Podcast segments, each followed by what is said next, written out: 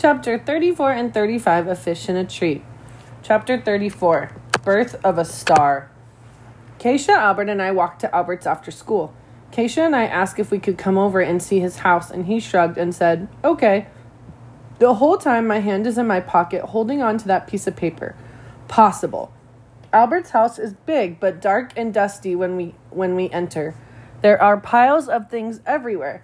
Not papers like our house. I mean piles of things with tubes and wires, things I don't recognize. His mom greets us. Hey, Albert, you have guests? Her tone tells me this never happens. Yes, I do. These are my friends, Keisha Almond and Ally Nickerson. Ally and Keisha, this is my mother, Audrey DuBois, he, w- he says, waving at each of us, and she comes over and shakes our hands. Can I get you anything to eat? she asks, sounding nervous. Albert pauses. No, thank you. We'll just go upstairs. His mom says okay as we are already following him up a skinny, twisty staircase. What kind of host, Keisha begins, doesn't allow his guests to have food? Dang it, Albert, I wouldn't have minded some. It wouldn't be logical to offer you something that doesn't exist. But she offered it to us, Keisha says. He opens his backpack and begins stacking his books on his desk like a pyramid. I can assure you that the refrigerator is quite empty. In fact, it hasn't been plugged in for a week. Oh, Keisha says, her voice getting quiet. I'm sorry, Albert. I really am. Now I know why his mom's voice sounded funny when she offered and why he eats so much at school. Yeah, me too, I add. He turns, surprised. Why? Keisha scrunches up her face, the look she gets when she really can't figure him out. Well, I say, because you don't have food or a refrigerator. It must be terrible to be hungry and not be able to eat. And it's probably embarrassing for you. Maybe. I mean, I think it would be, I guess. Filling the refrigerator does not fall within the parameters of my responsibilities. Therefore, the lack of food therein would have no reflection upon me whatsoever. We are silenced. I don't know about Keisha, but I couldn't answer that for a million dollars. From the looks of her, I don't think she can either. I finally lift my gaze from his face to look around the room. Just a bed, a desk, and an empty trash can. The carpet and his blankets are all dark green, but his walls have colorful posters, all science related. There is one I like the most a picture of outer space, but with every color you can think of, all swirled together with an orange glow off to the side. It's beautiful. I point at it. Albert, what is that? That is the birth of a star. The single most important thing that can happen in space. Well, the single most positive thing, anyway. It's beautiful, I say. Indeed it is, he says, sitting down at his desk. You're going to be a star one day, Albert. You'll do something amazing. I don't like. I don't wish to be in the limelight. Limelight, I ask? I don't like a lot of attention. Well, you better get used to it, Albert, Keisha says, because there is no way on God's green earth that you won't have boatloads of it when you go out and cure cancer or discover another planet or something. That's my hope. I want to change the world, do something good. And then all of a sudden, I feel sad as Keisha goes on about how famous Albert will be, how he'll be written about in history books and stuff. Hey, Keisha says, poking me, why so serious over there? I'm thinking about the things Albert and Keisha will do and how I can't even read. I can't tell them that, though, so I try to sound happier. I'm not that serious. Oh, yes, you are, dead serious. You need to smile. I am smiling, I say. Well, someone better tell your face about it. I hesitate. Can I tell you both a secret? I ask, reaching into my pocket to touch my possible paper that I've carried since I got it. Yeah, of course. And you won't tell anyone?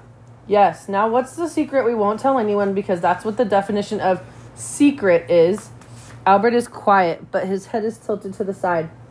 I have never really told anyone this, but I have a lot of trouble in school with reading and writing. Well, everything but math and art. Keisha laughs. That is not a secret. And then I feel terrible, and I feel my eyes beginning to sting. I start walking away, but she pulls my sleeve and pulls me back. Albert looks upset. No, that's not what I mean. I mean that we know that, but it doesn't matter to us. However, Albert says, I do wish it was easier for you. We will not share your secret. Mr. Daniel says I have something called dyslexia, which makes it hard to read letters. That's why I've been staying after school, so he can help me. Extra school after school? That's terrible. I mean, terrible. I want to tell her I spend the night at school. I would spend the night at school hanging upside down in the closet if I could just read. I don't mind. He's really nice to help me. And will help you, Albert says. But I worry that maybe he can't help me. And then it it makes me feel like I'll grow up to be a nobody. How can you say that? Keisha asks. Well, you'll probably have some big successful bakery company, baking company, and Albert will do whatever in the world Albert will do, and I'm just ho- hoping to be able to read a menu in a restaurant. Keisha steps up and puts her arms around my shoulder. You say he's going to help you, right? You say, Albert adds, that you'll grow up to be nobody, but logically, if nobody's perfect, well then, you must be perfect. Perfect? Me, uh, no, I say. You are pretty perfect, Ali says, or Ali, Keisha says, laughing. Do like Mr. Daniel says, be yourself, be who you are. You know, Albert says, I've wondered about that saying, and I can't ever find an answer anywhere on the internet. What do you mean? I ask. Be yourself. You always hear that. So, Keisha asks. Well, Albert begins, What if you don't know who you are? I get what he means, I think. People ask what you want to be when you grow up. I know what kind of grown up I want to be, but I don't know who I am now. There are always people ready to tell you who you are, like a nerd or a wi- or a jerk or a wimp. I think how it's hard not to believe the bad stuff. I think how look at the look at it this way, Albert says. If you had to be in a tank of water with a killer whale or a stonefish, which would you choose? Well, duh, who's going to kill who's going to choose a killer whale? Well, in the wild, killer whales never attack people. Like never. A stonefish is way more dangerous with, with its 13 venomous spines. It's the words. If the killer whale were called the friendly whale, no one would be scared. And I think of the words.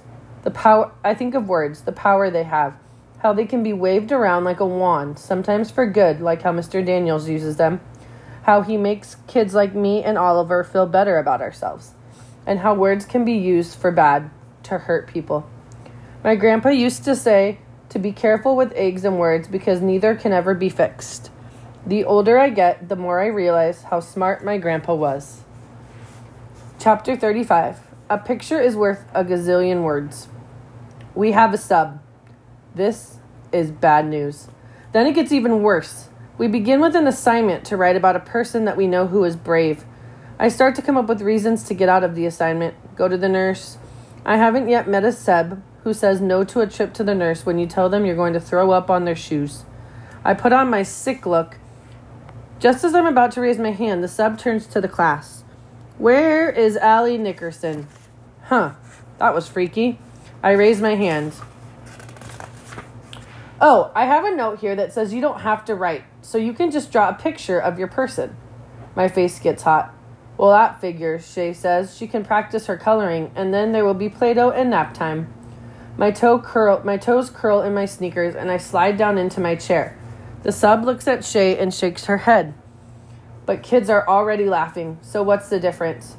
The sub gives everyone else a piece of lined paper and she gives me a plain one. I sit, stunned, wondering why Mr. Daniels would do this, betray me. Now I feel like I'm really going to throw up. I stand and have to concentrate on walking to move toward the door. Where are you going? The sub asks. Out.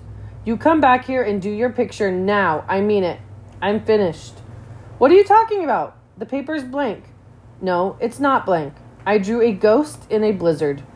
As the door slams behind me, I hear kids laughing at my answer. Soon I am keeping Mrs. Silver's chair warm.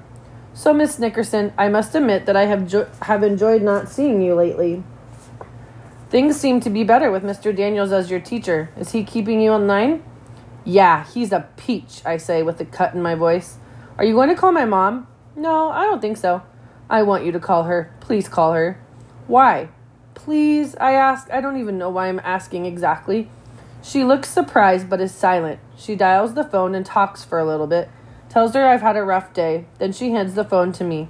She would like to speak with you. I take the phone from her. Ally, what in the world is going on? I try not to cry, I really do. But the tears leak from my eyes. Everything is so tight inside, and I'm so tired of it being this way. It's not like I wake up every day planning to be a failure. And I thought I had finally found someone to help me, And then Mr. Daniels pulls this Ally, did you hear me? Mom is all I can get out, but it's squeaky and filled with longing to pull her through the phone wires to sit with me. I hear it, I hear it in her voice. She feels as upset as I do. Put Mrs. Silver's ba- Silver back on the phone. Mrs. Silver listens for a bit and finally says, Okay, Mrs. Nickerson, we'll be in touch. I head to the bathroom and sit in a stall long enough for the evidence of crying to go away. When I get back to class, I ask Keisha to help me write a note so I'm sure it's all correct. I leave it on Mr. Daniels' desk. I'm never reading after school or playing chess with you ever again. Not ever. That afternoon, I drop onto my usual spot at Peterson's. I wonder why my mom will what my mom will say about the call from school. When she comes over, she kisses the top of my head, which says it all. So a ghost in a blizzard, huh? She smiles at me. I half smile. Yeah. Pretty funny, I think. She leans over and puts her hand on my cheek, and it's everything I can do not to cry right there in front of everyone. I trusted him, I tell her. He was the first teacher who. And I stop because I can't say the words. You know, honey, I bet there's an explanation for this. I bet Mr. Daniels didn't mean for this to happen. Give him a chance, okay? I nod. I hope she's right because I want to think that Mr. Daniels doing something mean to anyone is like a fish swimming upside down and backward. I guess you'll have to wait till Friday to find out what happens with Mr. Daniels. Um, as soon as you're done listening to this, please head to Seesaw to complete your assignment for the day.